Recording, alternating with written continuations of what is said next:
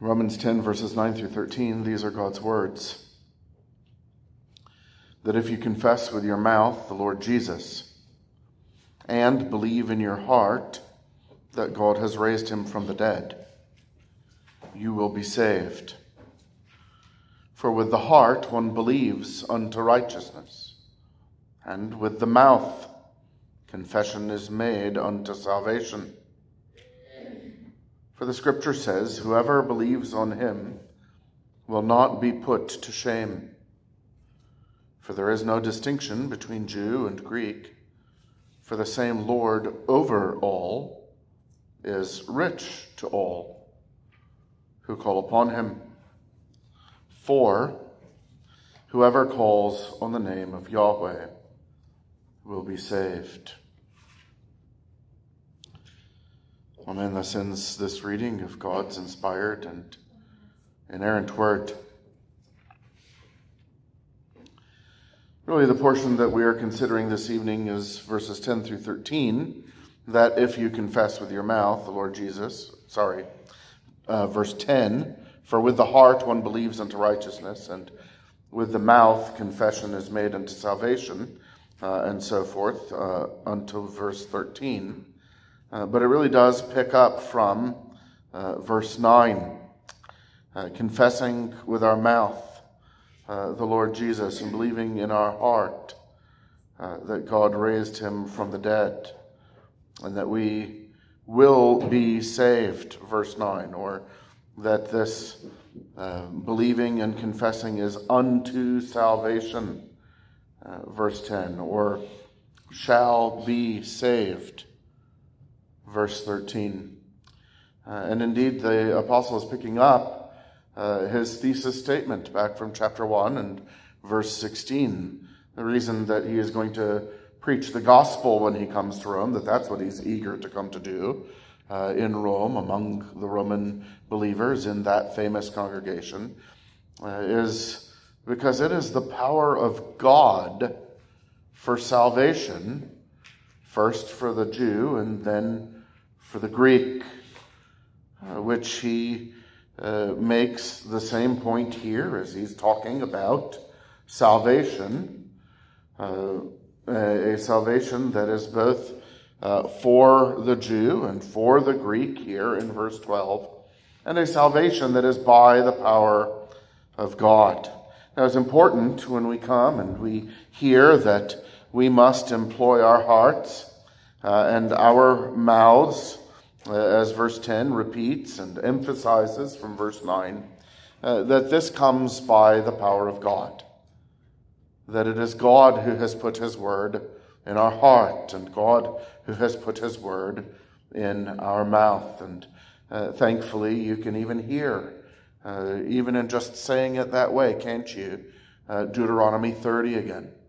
Uh, Deuteronomy 30, verses 12 through 14, uh, that the word is not afar off, uh, that we must ascend into heaven to get it or to go across uh, the sea, or as uh, the Spirit authoritatively paraphrases here or exposits here, uh, go down into the depths, but that it is God who has brought it near.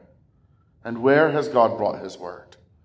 He is the one who has brought his word into our heart as we believe, into our mouth as we confess.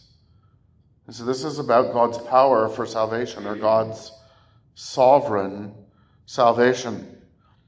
And he continues then on the theme, verse 10 God's sovereign salvation always includes whatever is necessary. It always includes uh, whatever is necessary. Uh, the doctrine of election, the doctrine of predestination, the truth of God's sovereign grace in bringing people to faith in the Lord Jesus Christ does not mean that someone can be saved without believing or saved without confessing Him. And so God's sovereign salvation always includes whatever is necessary in verse 10. But God's sovereign salvation will always be completed. If believing and confessing are necessary, then believing and confessing are provided, and if believing and confessing are provided, then everything else will be provided. God will not make a false start in saving you. He will not bring you to faith and bring you to confession and then not give you sanctification and not give you perseverance and not give you glorification. You know, the God, God's sovereign salvation will always be completed, and because um, uh, He begins uh, the work, at least uh, the application of redemption to us in our own lives, uh, precisely through faith, this depending upon Him we can be sure that he upon whom we depend uh, will succeed and will be faithful. We've, that hope in him will not be put to shame. And so we'll see that in verse 11. For the scripture says, Whoever believes on him will not be put to shame. And then verses 12 through 13 God's sovereign salvation is for every kind of needy sinner. This is not just for Gentiles. There are Jews who believe this. Paul himself uh, believes this, as he's going to say at the beginning of the next chapter. Uh, of course, Israel is not uh, fully rejected, he's an Israelite. But it is also for the Greek, of course, as well. It's for every kind of needy sinner. There's no sinner who can rightly say, This is not genuinely offered to me. There's no possibility of salvation for me in Jesus. Well, there's no possible no, no possibility of salvation for you outside of Jesus. That much is certain. But if you believe in him and you confess him, you will be saved. Whether you're Jew or Greek, whether you are murderer, adulterer, pervert, thief, Sabbath breaker, gossip, whatever you have been, He saves from all of them. Whether you are light or dark, intelligent, unintelligent, tall, short, all kinds. Whoever, whoever. There are no other qualifications other than the Lord Himself. Because His salvation is a sovereign salvation, salvation by sovereign grace. And so, in the first place, then, God's sovereign salvation always includes whatever is needed. For with the heart one believes unto righteousness, and with the mouth confession is made to salvation. Uh, you see, uh, we have to believe with our own heart and with our own mouth. Uh, we're picking up now from uh, verse 9 last week. If you confess with your mouth and if you believe in your heart. This is something you have to do with God. Your parents can't do it for you. Uh, you're not just agreeing hypothetically that hearts that believe get saved or that mouths that confess get saved. No, you must believe with your heart that God has raised him from the dead. You must confess with your mouth that Jesus Christ is Lord. Confess with your mouth the Lord Jesus. You see, a real work of the Lord produces a real response. It's completely irrational to say that because God is the one who does this by His grace, that, uh, that somehow uh, believing and confessing become less necessary or less needful or that you can be saved without it. No.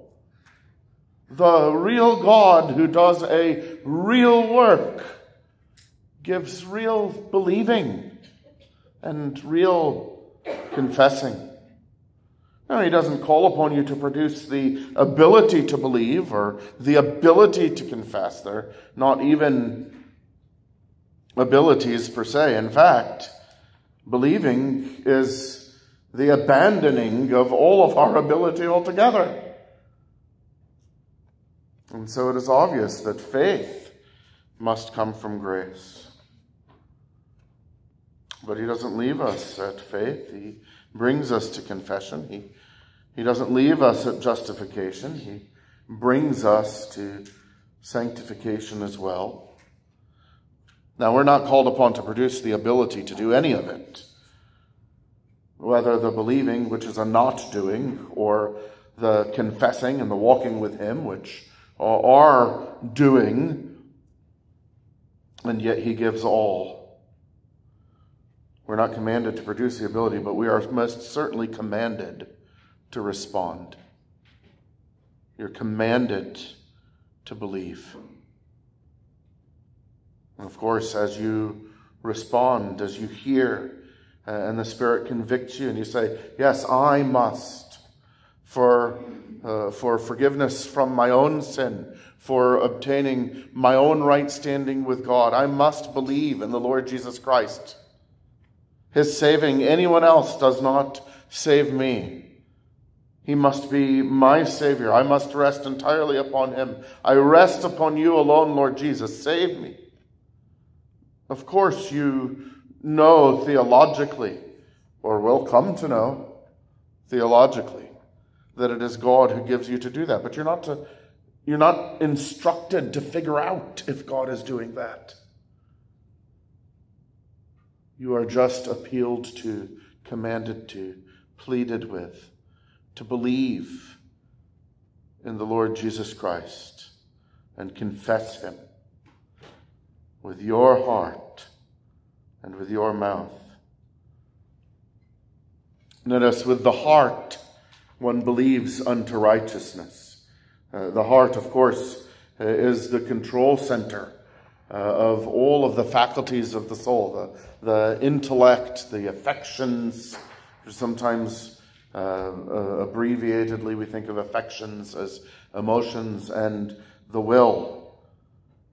You're to set your whole self upon the resurrected Lord Jesus.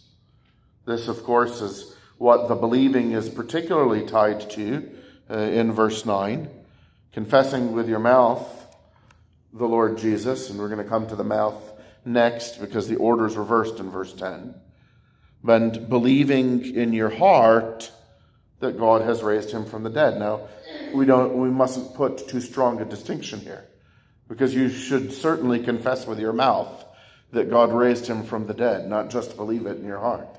And you must certainly confess or believe in your heart that Yahweh, Yahweh the Son, uh, has become Jesus the Christ. Uh, you, you are not merely to, to say with your lips that Jesus is God and that Jesus became man. So we don't put too much a distinction, but here in, uh, in this passage, uh, the believing is associated with particularly the resurrected Christ.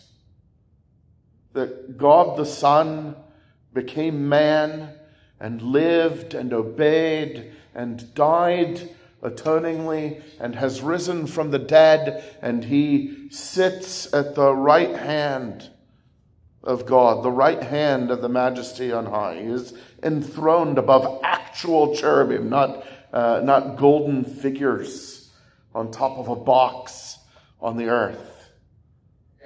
But he and they are there, and he is physically there. And that he is all your hope. You have set your heart upon Christ both for your justification, that He alone is all of your right standing with God, and for your sanctification, that from Him alone comes all of the conforming, the changing of your character, what you, uh, how you think, and uh, and your attitudes, and your desires, and your motivations, and your conduct that the resurrected Christ is all of your hope, all of your ability, all of your resources for that too. Because just as you knew when you came to Him and believed in Him that you could not do a single thing to regain right standing with God, and so Christ had to do it all. So also in your walking with Him, in your wanting to reflect the character of your newfound adopted Heavenly Father, adopting Heavenly Father. He adopted you, not you him. And wanting to reflect his character and become more like Jesus. And, uh, and as you desire it so much, you have found that you don't have it in you.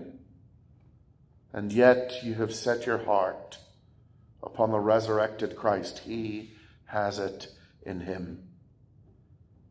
And so we must be intellectually convinced that this is, this is how we genuinely think reality is. That the great reality from which and under which all other reality exists is God Himself. And particularly now, God Himself, who has revealed Himself in His Son, especially, not just by His Word, certainly by His Word, but especially by the Word made flesh, whose resurrected, glorified flesh sits upon the throne of heaven just as much, even more certain to you than I stand here on earth and preach. That you be convinced with your mind of the resurrected Christ, that you be moved with your heart, moved by his glory and his power to worship him, moved by his self sacrificial love to love him who has loved you moved by his wisdom and his faithfulness, to entrust yourself completely to him. So that there's not just the intellectual that is a function of the heart, but the affectional, and then compelled in your will to respond to him to give him in what he has commanded the worship that is the expression of that adoration, to give him in the obedience that He has commanded. That love that is the expression of your affection and obedience to all of His law. With the heart, one believes unto righteousness, both the righteousness of a right standing with God, which is yours entirely by imputation but also the righteous character and righteous conduct that you must have to come at last into that new heavens and the new earth where righteousness dwells. And you must be righteous to be there. And if you have believed in the Lord Jesus Christ, you will be. But not just believing with the heart, also confessing with the mouth is required. And therefore, it's something that the, uh, that the Lord produces, provides. In other words, a merely internal Christianity, a Christianity is just in the heart, or even worse, misunderstanding and abbreviating the word heart just in the sentiments, sort of cloud of feeling, as it were. A merely internal Christianity is an imaginary Christianity. Now we're coming to that, aren't we, in the book of James as well, and God's mercy to us. We, we actually, um, just tomorrow, in the first 13 verses of chapter 2, will make a good start, but he really hits it in the rest of chapter 2 in the book of James. A merely internal Christianity is an imaginary Christianity. It must be in your heart, but it must not be confined to your heart. It must be confessed with your mouth and lived out in your life. And what is it that we confess? Especially that Jesus is Yahweh and that Yahweh, the Son, particularly, became Jesus the Christ. And we get that from the previous verse in verse 9. If you confess with your mouth the Lord Jesus. So you, with your mouth, must learn to speak about Jesus as the living God, the one, only, and true God. You realize that your mouth exists to serve and praise the Lord, Jehovah, Yahweh, Jesus. You don't just confess his divinity, you confess the Lord Jesus, you confess his incarnation, the reality of his humanity. And we must learn then to speak about him not just rightly, but if, if this is true of him, then to speak rightly of him is not just to speak theologically accurately, is it? It's to speak reverently. This is why it is such a huge deal. The way we use the name of our Lord, and the ways that we refuse to use the name of our Lord. Can someone who really knows that Yahweh the Creator, the only, the only true God, the one who is in himself and everything else depends upon him for existence, that, that this God has become added to himself. Humanity has become a man for our sakes. And even in his humanity now, he's no longer in his humiliation. We confess the Lord Jesus, whom we believe in our hearts, has risen from the dead and he sits on the throne of glory. But we know that with respect to his divinity, we are always in his presence and that our lips exist for his praise.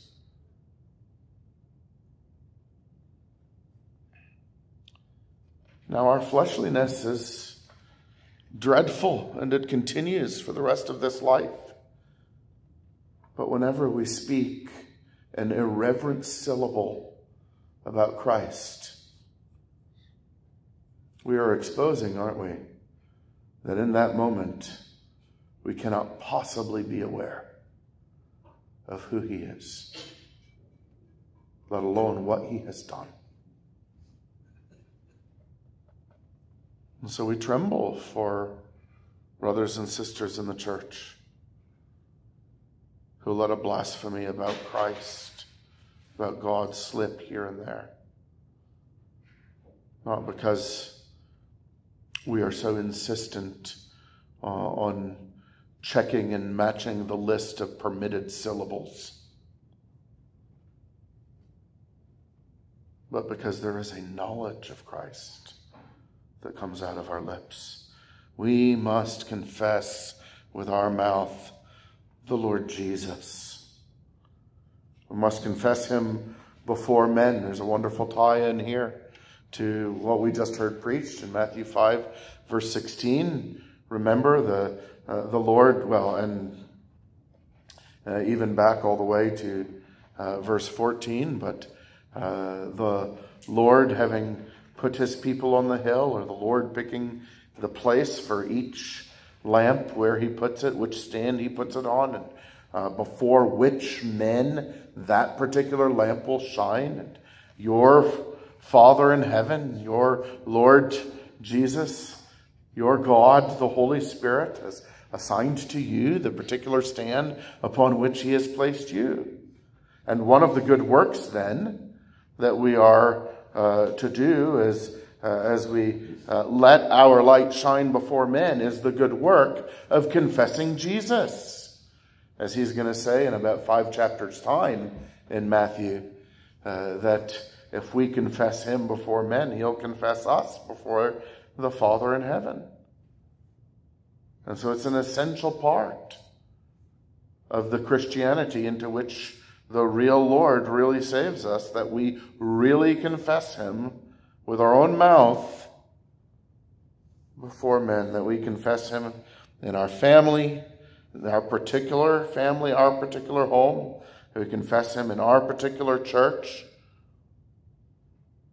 Of course, the best time, uh, the appointed time, the great appointed time for doing so in the family is family worship. And Also in the family is the family at public worship, but in, in the congregation is especially the public worship.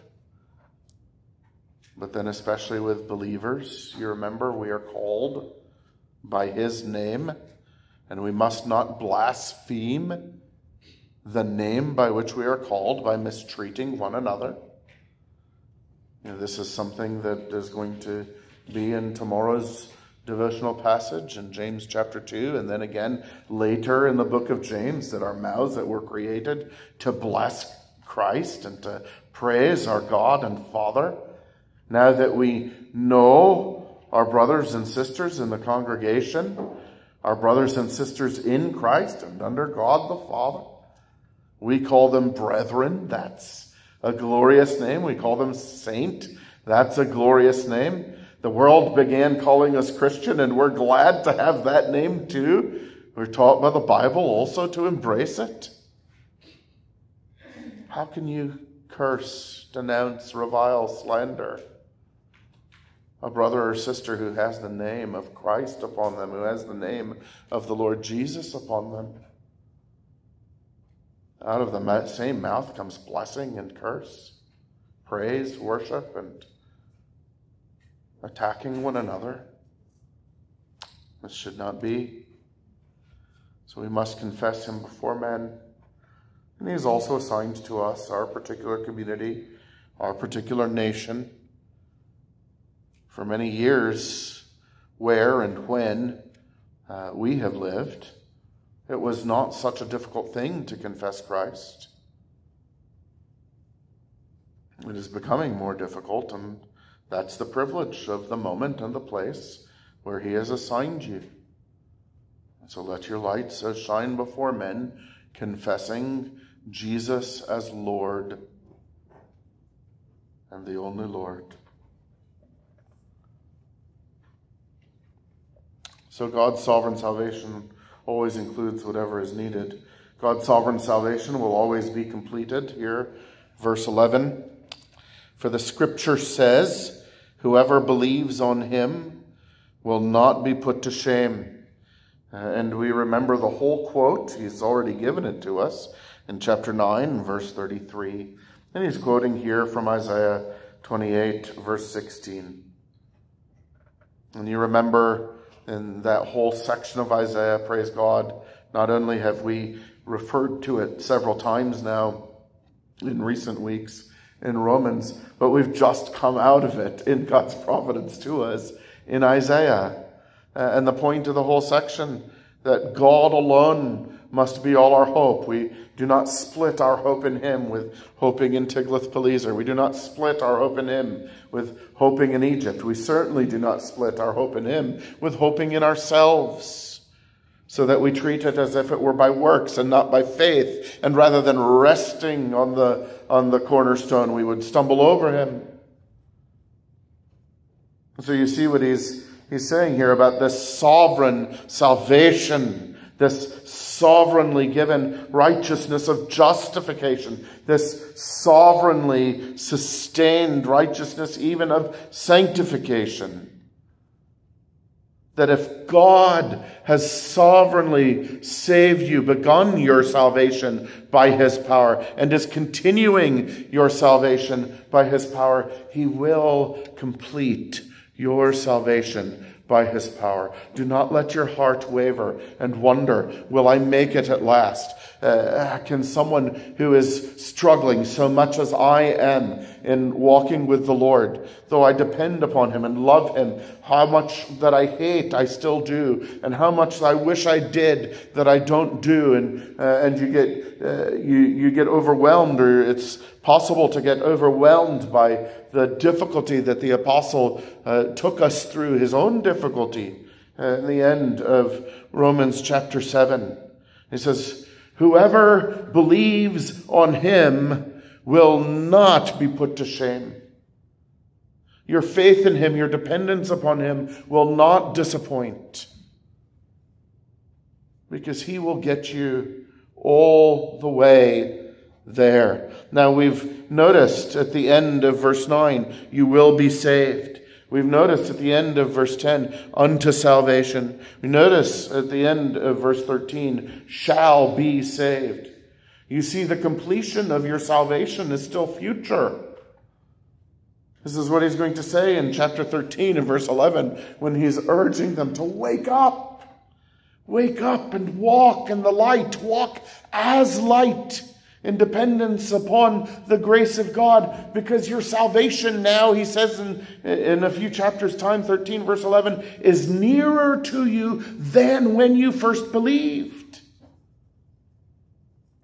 So he who has given you the faith by which you are united to Christ and brought into a right standing with God and adopted as the child of God, and he who is giving you to confess Christ both with what comes out of your lips and what comes out of your life. He will give you all of it. He will remove the last remnant of the presence of sin. Every bit as much as he's brought you out from under the guilt of sin and the condemnation of sin and the power of sin. He will give you absolute, complete finished, glorious, beautiful conformity to Jesus.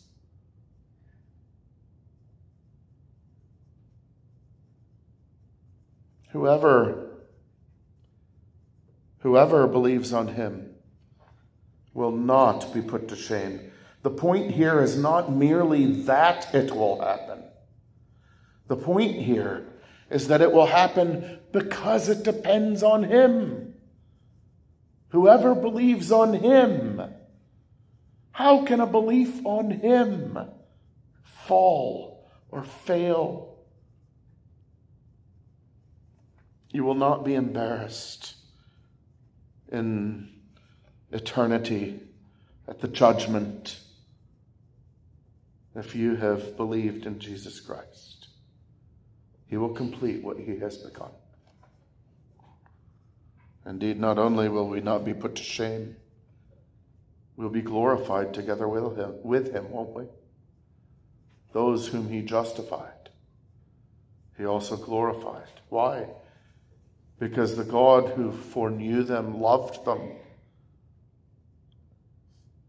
predestined them to be conformed to the image of his glorious Son.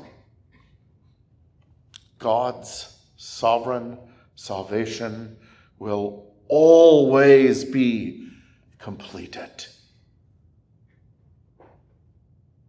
If God is the one doing the saving, how can the saving be lost or stopped once it's begun? And in the last place, God's sovereign salvation is for every kind of needy sinner. And when we were presenting the outline, we made most of the point already. Whoever calls on the name of Yahweh shall be saved. Notice now he is not saying first for the Israelite and also for the Gentile. No, there is an all Israel that is from all of the nations. And so the, there's a very careful use of language here, which he hinted at already all the way back in chapter 1, verse 16, you remember. There also, he said, for the Jew first and also for the Greek. And now he says there is no distinction between Jew and Greek.